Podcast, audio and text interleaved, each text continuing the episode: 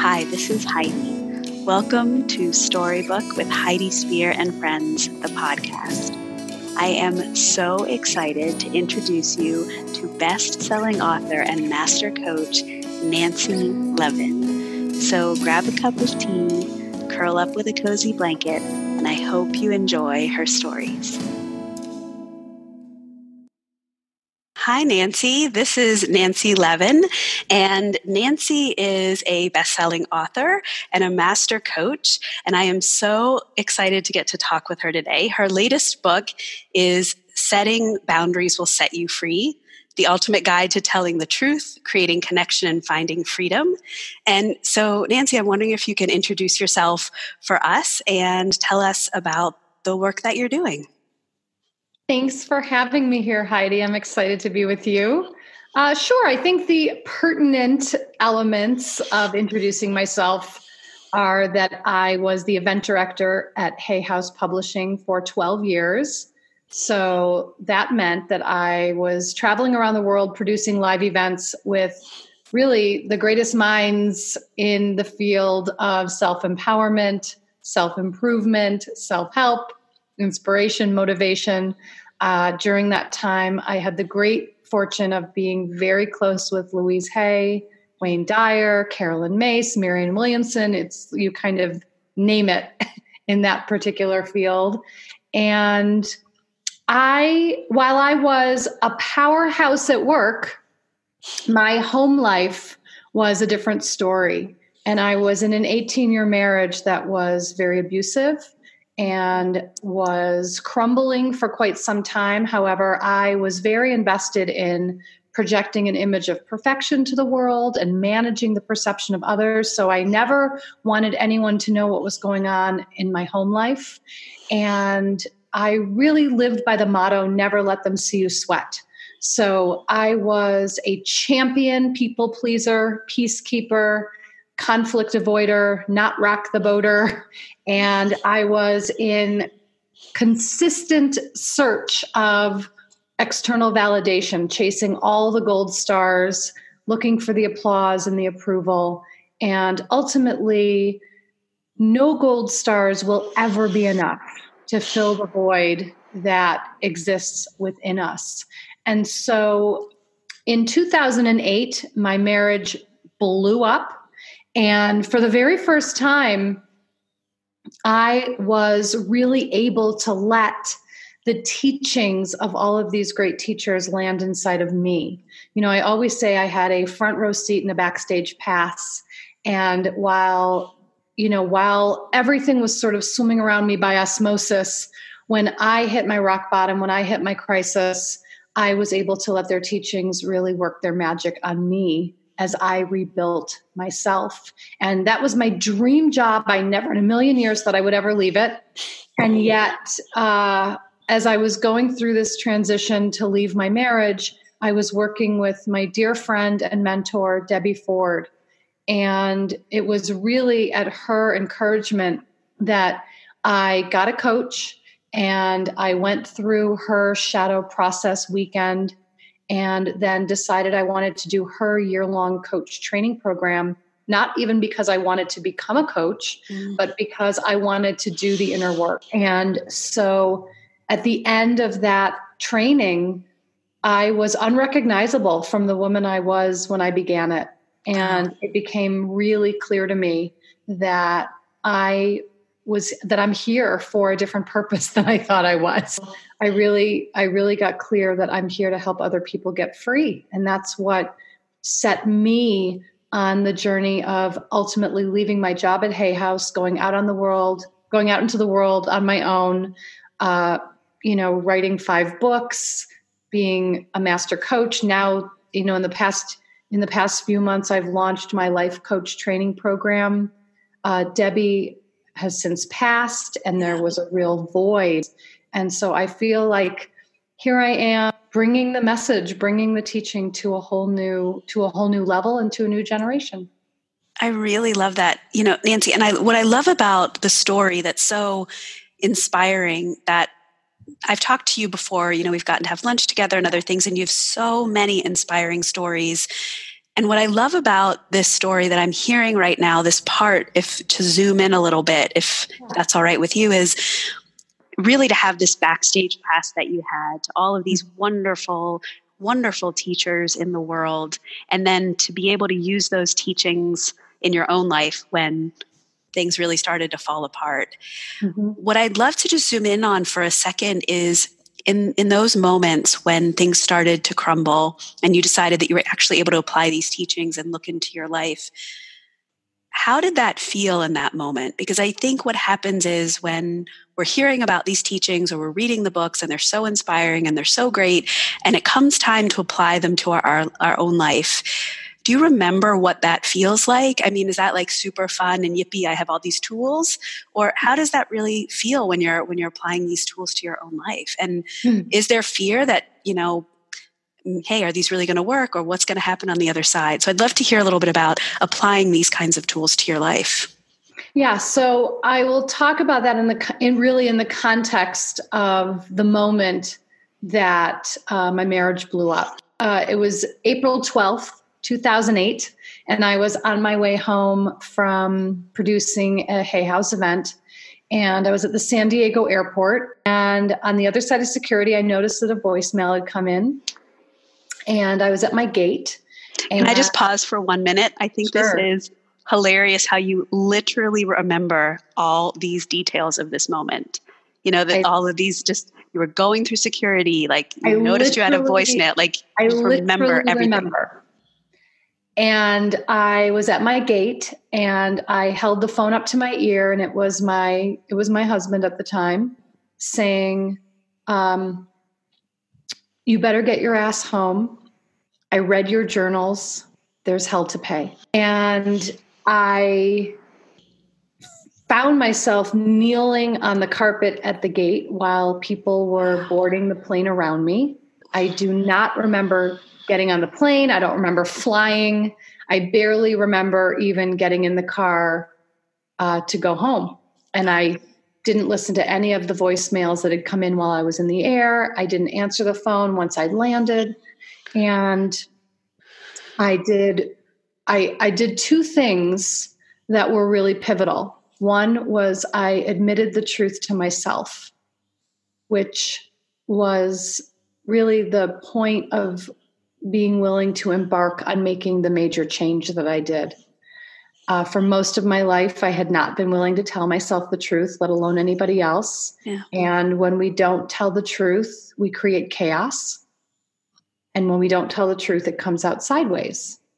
So I told the truth to myself, and then I picked up the phone and called a very close friend and told her the truth as well.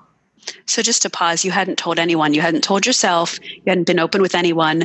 Seems like you were open with your journal, and I was open with and, my journal. And that's, that's about it at this moment until right yes. now. Yeah. And, and again, just to slow down, because for you and for you and me, I think we're used to hearing this kind of thing. But when you say that when you don't tell the truth, it creates chaos, that's very, very true. And I think something we, some of us do not understand, that it, it creates chaos. And second of all, are you able to define just a little bit, if you have an example of what you mean, which I think you'll get to because I know the part of your story here, when you say if we don't tell the truth, it comes out sideways. So generally speaking, can you explain, is it, just to take a side trip for a minute, what that means for people? Because I don't know that people really understand. If you don't tell the truth, it comes out sideways. Or would you rather just give an example? Yeah, the truth will come out in self-sabotage. The truth will come out in uh, illness. The truth will come out in some kind of self-destruction. Mm-hmm.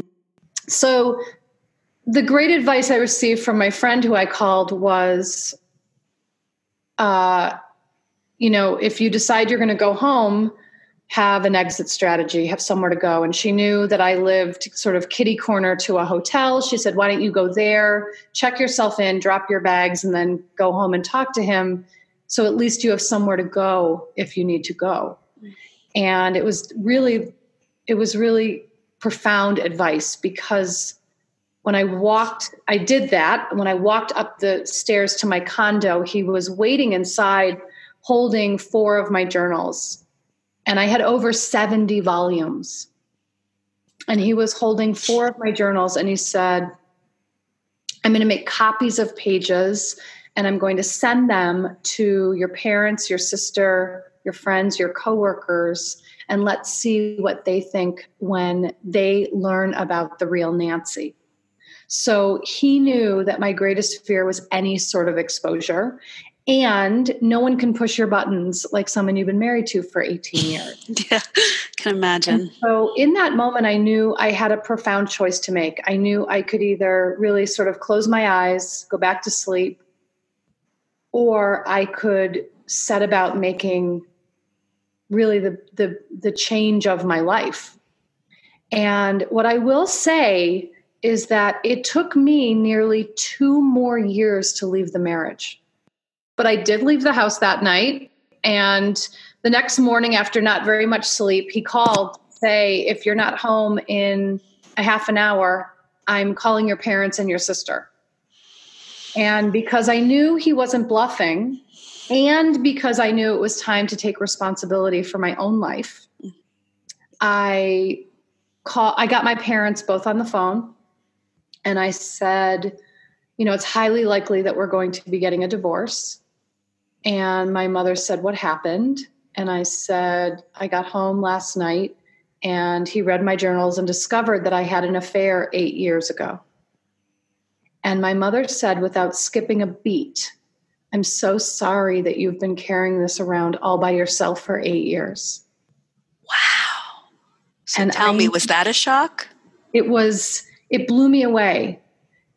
But what really came, became clear to me is that the dissolution of my marriage would lead to the great healing with my mother, which it has.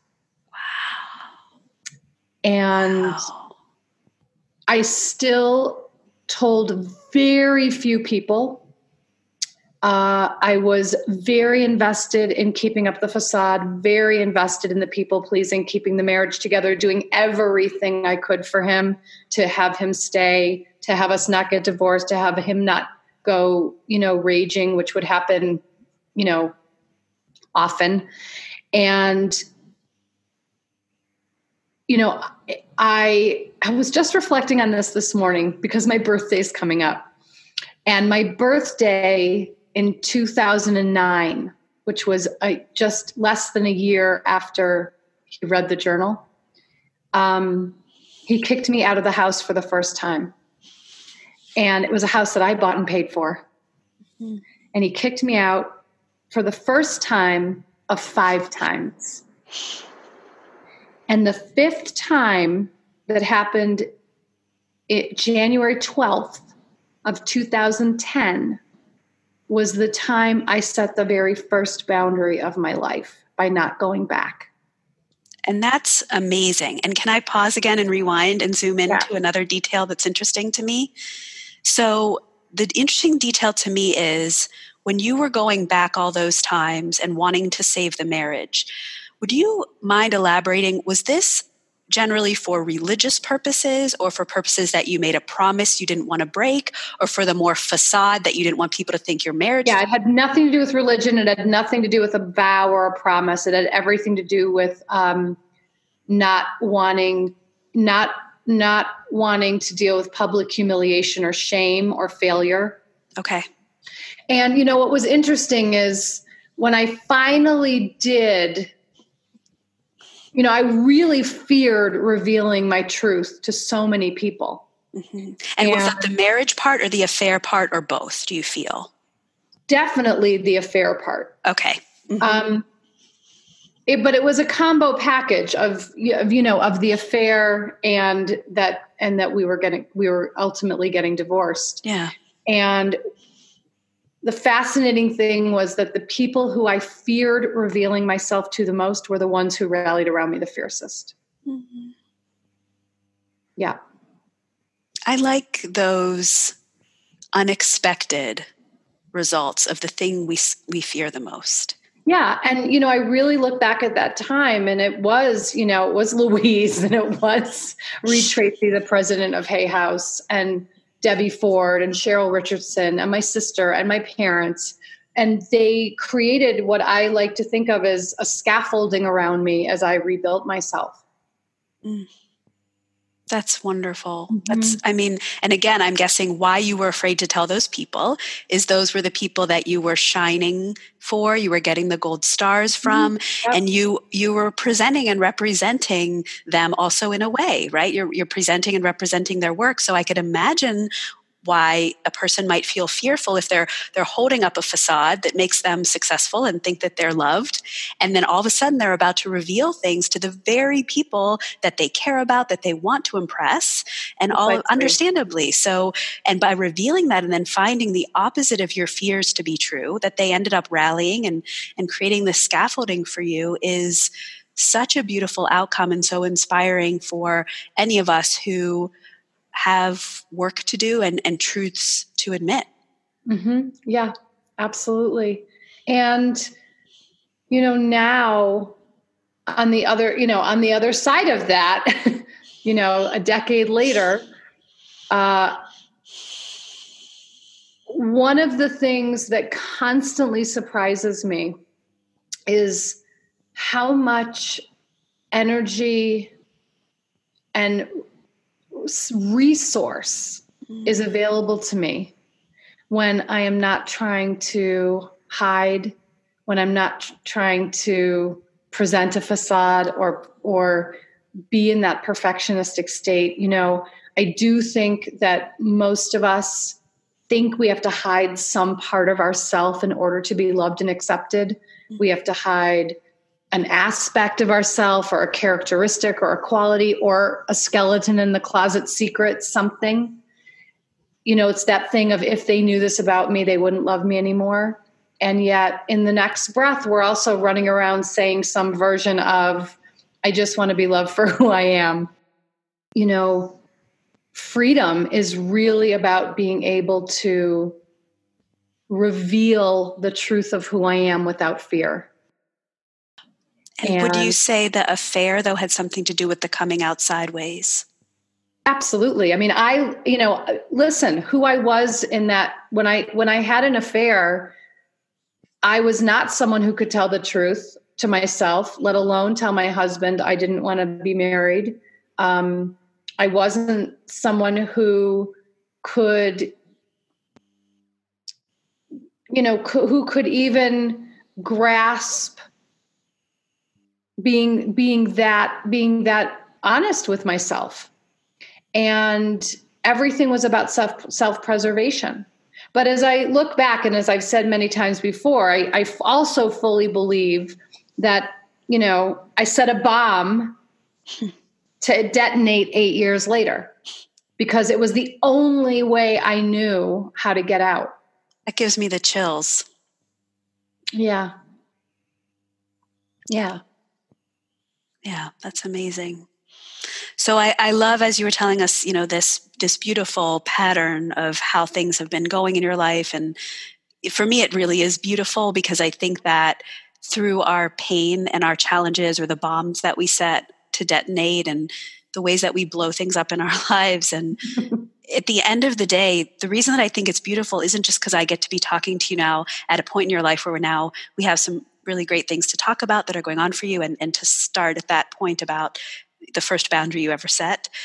But also, I couldn't agree more that these stories and aspects about who you are make you beautiful, and, and it makes you relatable and makes you, even, you know, even though I haven't had those experiences, I haven't been married, and I certainly haven't been married for eighteen years, um, and haven't had an affair or those kinds of things, that certainly doesn't mean that I can't relate to the core and the essence of the, yeah. of the feelings that you're talking about, of, of hiding things, even if they don't even seem sometimes so obvious. You know, sometimes they seem obvious that we're hiding, and sometimes they don't. For example, you didn't tell anyone but your journals about this affair, and so that almost might seem obvious, but to you at the time, it might have just seemed like something that, of course, you were stuffing under the rug, and you and you just had to do. Like everyone, so many people, I think, like you said, either have a skeleton in the closet or an aspect about themselves. And it is exhausting also, I think, mm-hmm. to keep Very it. Very exhausting. So you had a support system, mm-hmm. and you had Louise Hay, and you had all these people. And part of you might have even thought it's conditional. Yeah. And I really, you know, I, I had created this reputation for myself that I lived up to, yeah. of, you know, really, if you need anything done, ask me, you know, and, uh, it, it was really important for me and my self-worth to start to understand that it was no, it really wasn't about what I did or what I do. It is about who I am. Mm. And I will say that my friend Reid Tracy, who I mentioned earlier, the president of Hay House, said to me once, you know, it's not about, it's not about your indispensability at work. It's mm. about your irreplaceability as a human. Nice. And this was profound for me in being able to orient the shift, because up until that point, you know, decades of my life, I'd been attaching my own sense of value and self-worth to my achievement, to what I produced, what I did. And that's a very precarious position to be in, because we're letting other people be determiners of our own value and our worth. That obviously seems directly related to a much better understanding of why it's important to set boundaries and the freedom in setting boundaries. But without being able to first understand that your self-worth isn't attached to those other things, I think it would be even more difficult to set boundaries. So can you talk to us a little bit about the idea of understanding your self-worth and how yeah. that then helps you set boundaries? Part of it is, first of all, let me let me just say that I define boundaries yeah. as the limits that we set around what we will or will not do, will or will not tolerate, and will or will not accept. Great. Yeah. So it's first coming into the baseline of what's okay and what's not okay. And as we start contacting that, we're also contacting our our preferences and our desires. Mm. And so for me, the conversation about self-worth and boundaries and freedom begins at this point. And what it takes me back to mm-hmm. is when I did leave my marriage and I was newly on my own again, uh, I was, I had been living such an other-referenced life. Mm. And I had let all of my wants and needs and desires really go. I had sublimated all of them for my husband's mm. in service of his. Yeah. And the dynamic that was really set up between us was in such a way that he was, he was a very controlling man. Yeah. And so I allowed him to control what I ate, what I wore, how I exercised. Uh, he measured my body fat regularly. Uh, there was really nothing in my life at that time that I felt I had control over. So when I was on my own, it was really confronting to have to feed myself, dress myself, figure out if I even wanted to move my body, because all of that had been predetermined. So part of the part of my journey back to self-worth was also part of determining my own desire. Mm-hmm. Accessing preference, accessing desire, and allowing myself to have and do what I wanted. So being willing to consider myself first. Now, that, that sounds really huge, Nancy. I mean, just enormous. So, I mean, I just just sitting here thinking about this for a minute, because I haven't gotten to talk with you ever about this and hear it, you know, in your own words, in your own voice. Really, I just want to pause on that, because really knowing our own desires and being able to speak them, I just want to interject. I ended up learning that at an earlier age than I would have thought, based on a, a boyfriend I had who wanted me to, to be myself and to be able to, you know, say what my boundaries were. I mean, it was interesting. Mm-hmm. He actually taught me and, and taught me how, in hindsight, how uncomfortable it, it was actually to try to, well, what do I want? E- you know, even at a younger age, just mm-hmm. diff- anyway. So I'm bringing that up to say to you, Nancy, this is so huge because I really do think it's poignant whenever in our lives we start to realize knowing my own desires actually isn't selfish. It helps people love me better.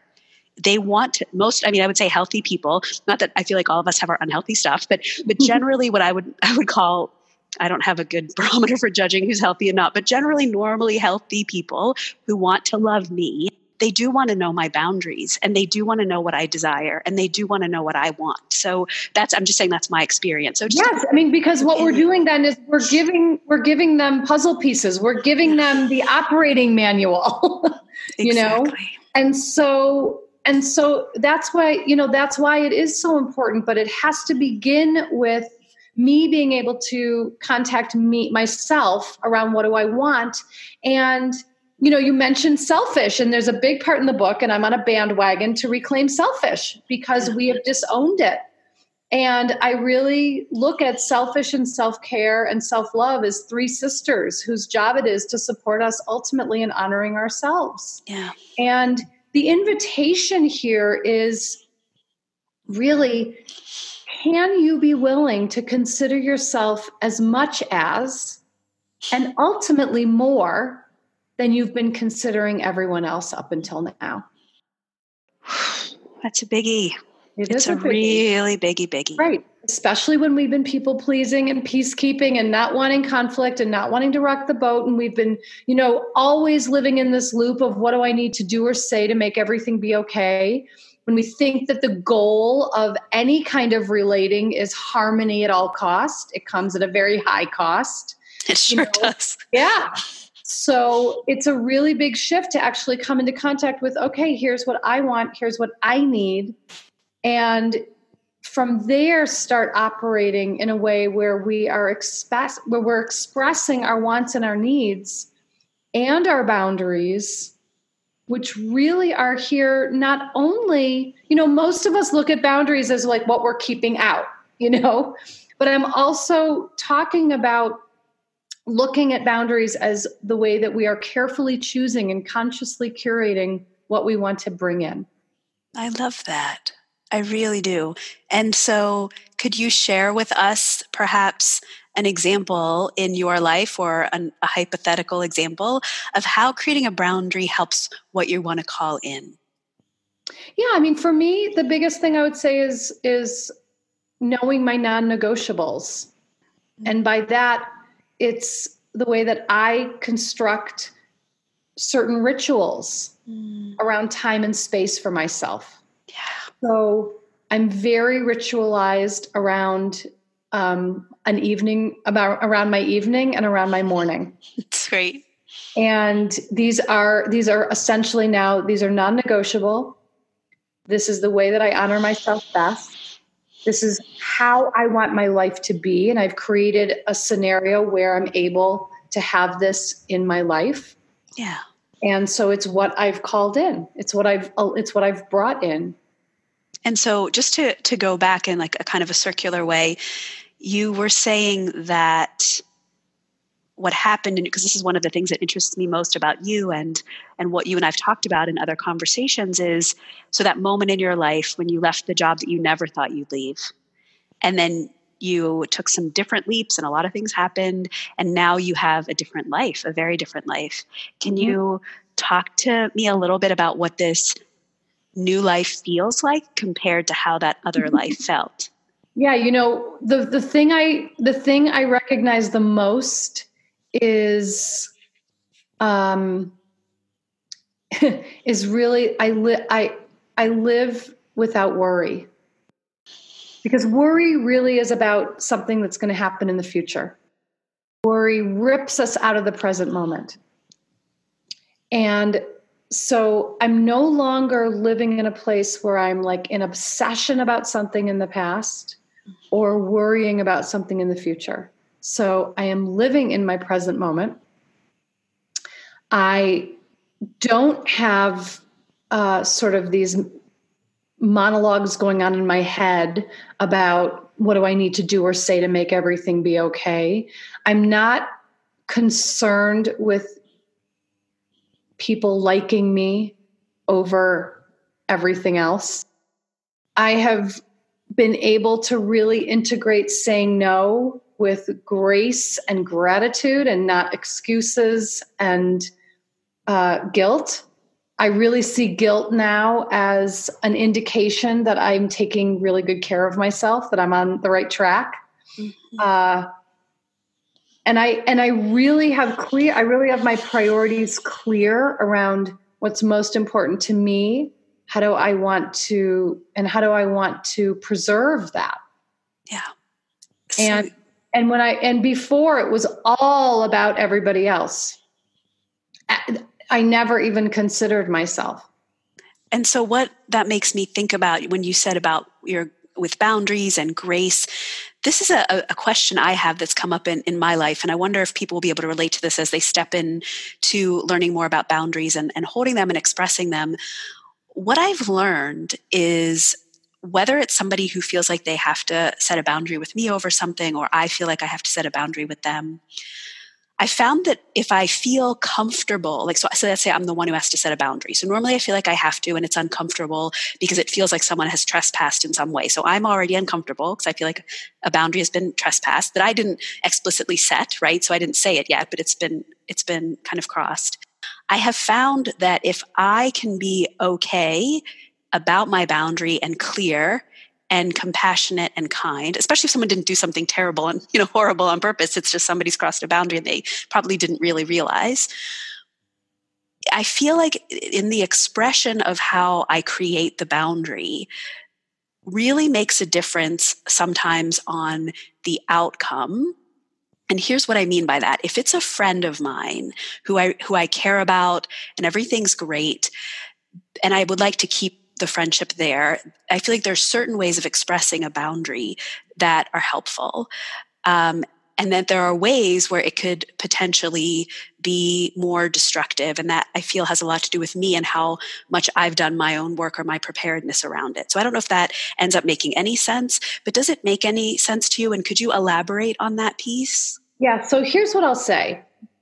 Um, our boundaries will always be an inside job.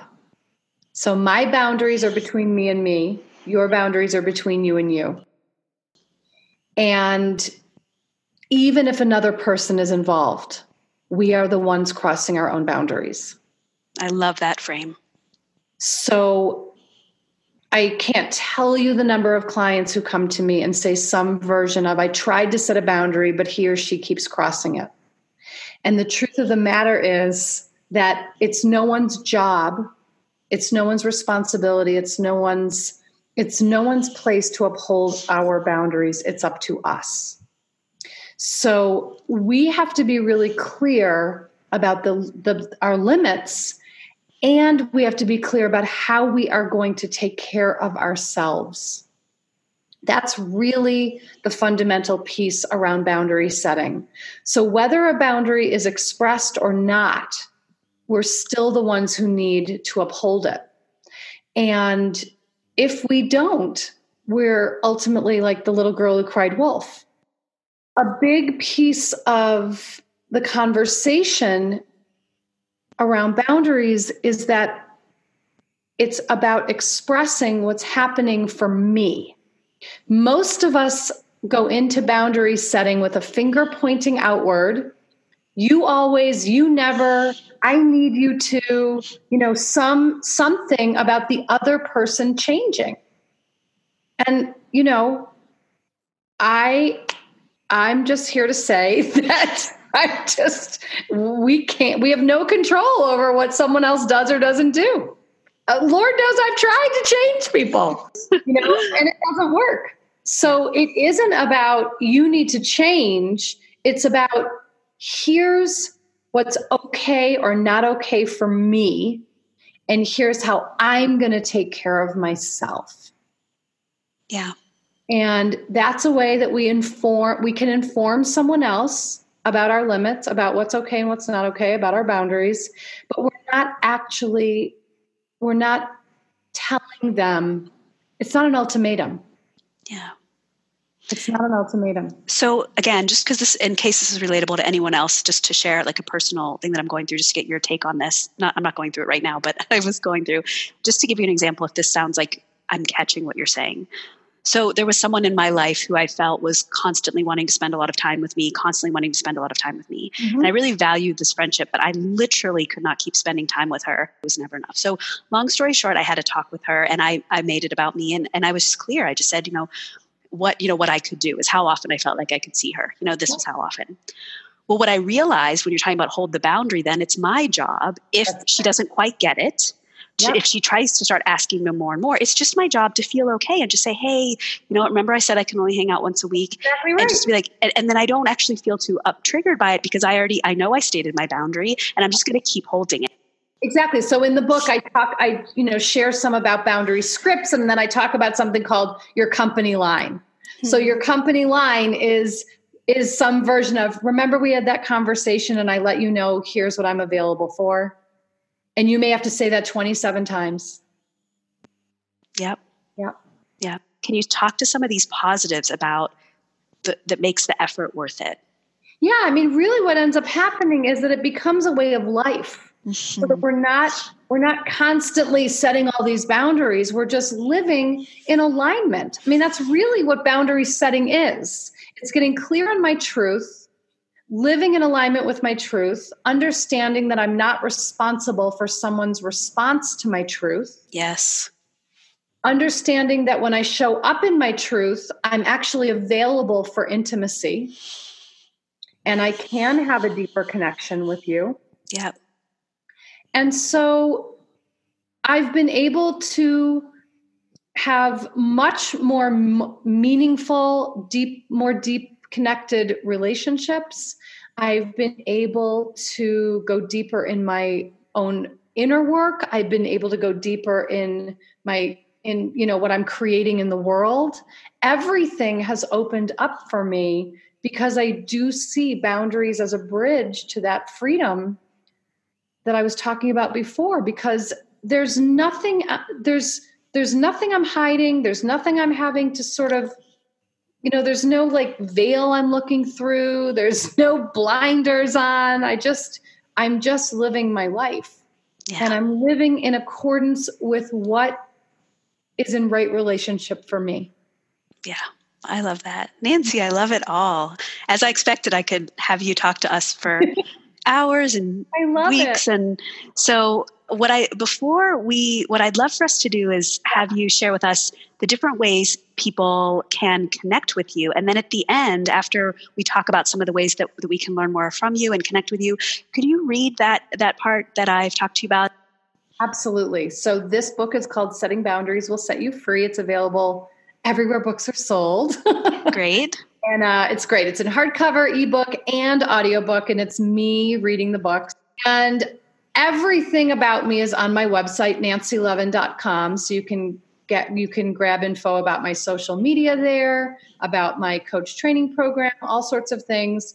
Uh, and then I've got, actually, this timing is just beautiful and perfect because right now I am getting ready to offer a brand new free masterclass called How to Confidently Set Boundaries Without Fear, Even If You Think It's Too Risky. And I love that. Sign up for this masterclass at nancylevin.com slash boundaries. That's so great. So that's a free masterclass, free masterclass, which, you know, you're not available to do all the time. So this is really special. Mm-hmm.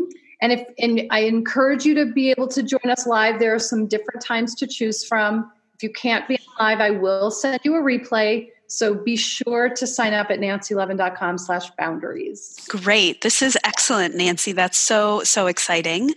So in closing, if you wouldn't mind, I would love if you could read that in the beginning. And is this a poem you wrote or just a musings that you wrote, or what is this? This is a poem. So you may or may not know, I have a master's in poetry.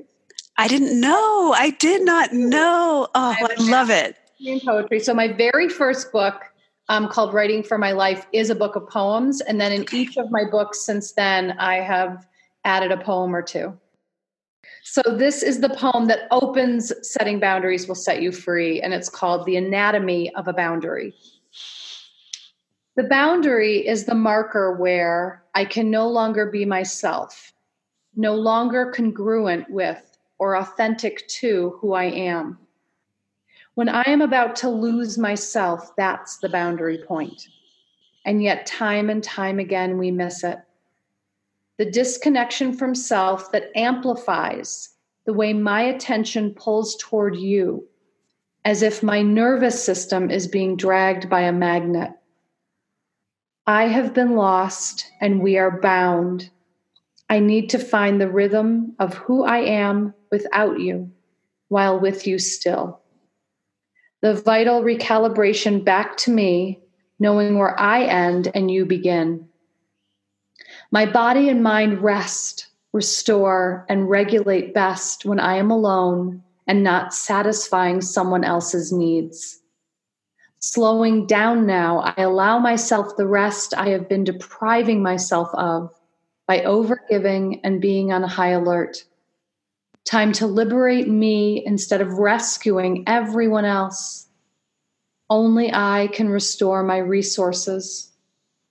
No longer willing to do whatever it takes when whatever it takes comes at such a high cost to me. No longer allowing an old commitment to people-pleasing, external validation and approval to override my commitment to my own truth and authenticity. The patterns we're running won't dissolve by someone else making a change. My boundary is mine to honor. We think our withholds will keep us safe, but revealing is what allows connection and healing. Thank you so much for reading that aloud for us. And thank you for sharing so many of your precious and sacred stories. I appreciate it so much. Thank you so much for having me, Heidi. Okay, bye for now. Thank you for listening to Storybook with Heidi Spear and friends. Leave a comment in the comment section, subscribe to find out about future episodes, and share with family and friends who you think might be interested. I look forward to reading your comments and sharing more stories with you soon.